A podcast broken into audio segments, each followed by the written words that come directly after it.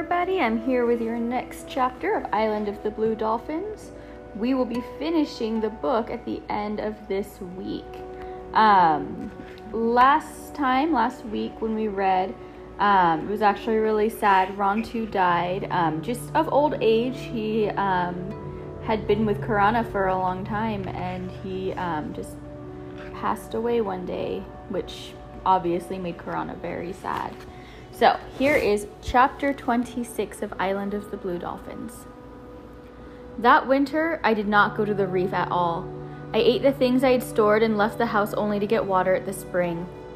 It was a winter of strong winds and rain and wild seas that crashed against the cliffs, so I would not have gone out much even if Rontu had been there.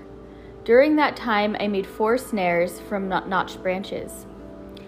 In the summer, once, when I was on my way to the place where the sea elephants lived, I had seen a young dog that looked like Rontu.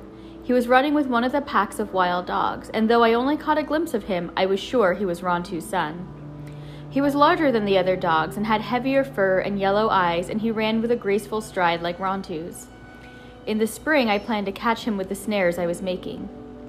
The wild dogs came to the headlands often during the winter, now that Rontu was gone, and when the worst of the storms was over, I set out the snares outside the fence and baited them with fish.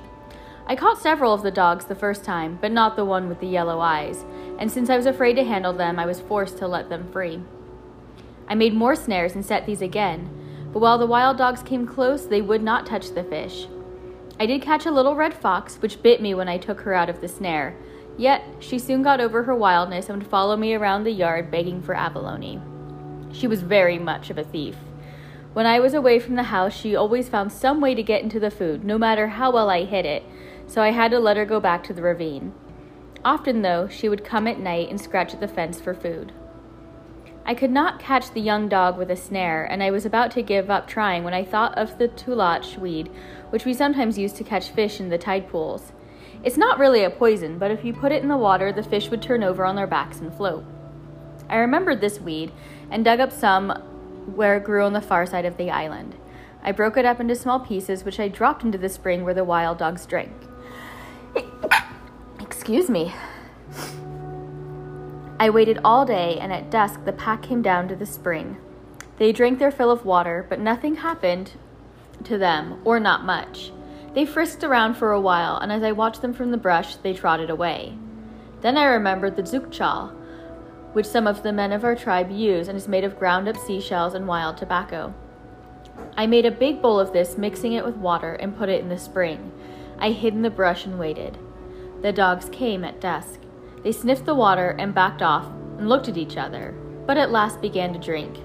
Soon afterwards, they began to walk around in circles. Suddenly, they all lay down and went to sleep. There were nine of them lying there by the spring, and in the dim light, it was hard to tell which one I wanted to take home but I finally found him. He was snoring just as if he'd eaten a big meal. I picked him up and hurried along the cliff, being frightened all the way that he would wake up before I reached the headland. I pulled him through the opening under the fence and tied him to it with a thong and left food beside him to eat and some fresh water. Before long, he was on his feet, gnawing through the thong. He howled and ran around the yard while I cooked supper. All night he howled, but at dawn, when I went out of the house, he was asleep. While he lay there by the fence sleeping, I thought of different names for him, trying first one and then another, saying them over to myself. At last, because he looked so much like his father, I called him Rontu Aru, which means son of Rontu. In a short time, he made friends with me. He was not so large as Rontu, but he had his father's thick coat and the same yellow eyes. Often, when I watched him chasing gulls on the sand spit or bar- reef barking at the otter, I forgot that he was not Rontu. We had many happy times that summer, fishing and going to Tall Rock in our canoe, but more and more now I thought of Tutok and my sister Ulap. Sometimes I would hear their voices in the wind, and often when I was on the sea, in the waves that lapped softly against the canoe. And that's it for chapter 26. Like I said, there are only 30 chapters in this book, so we will be done on Friday. Hope you enjoyed.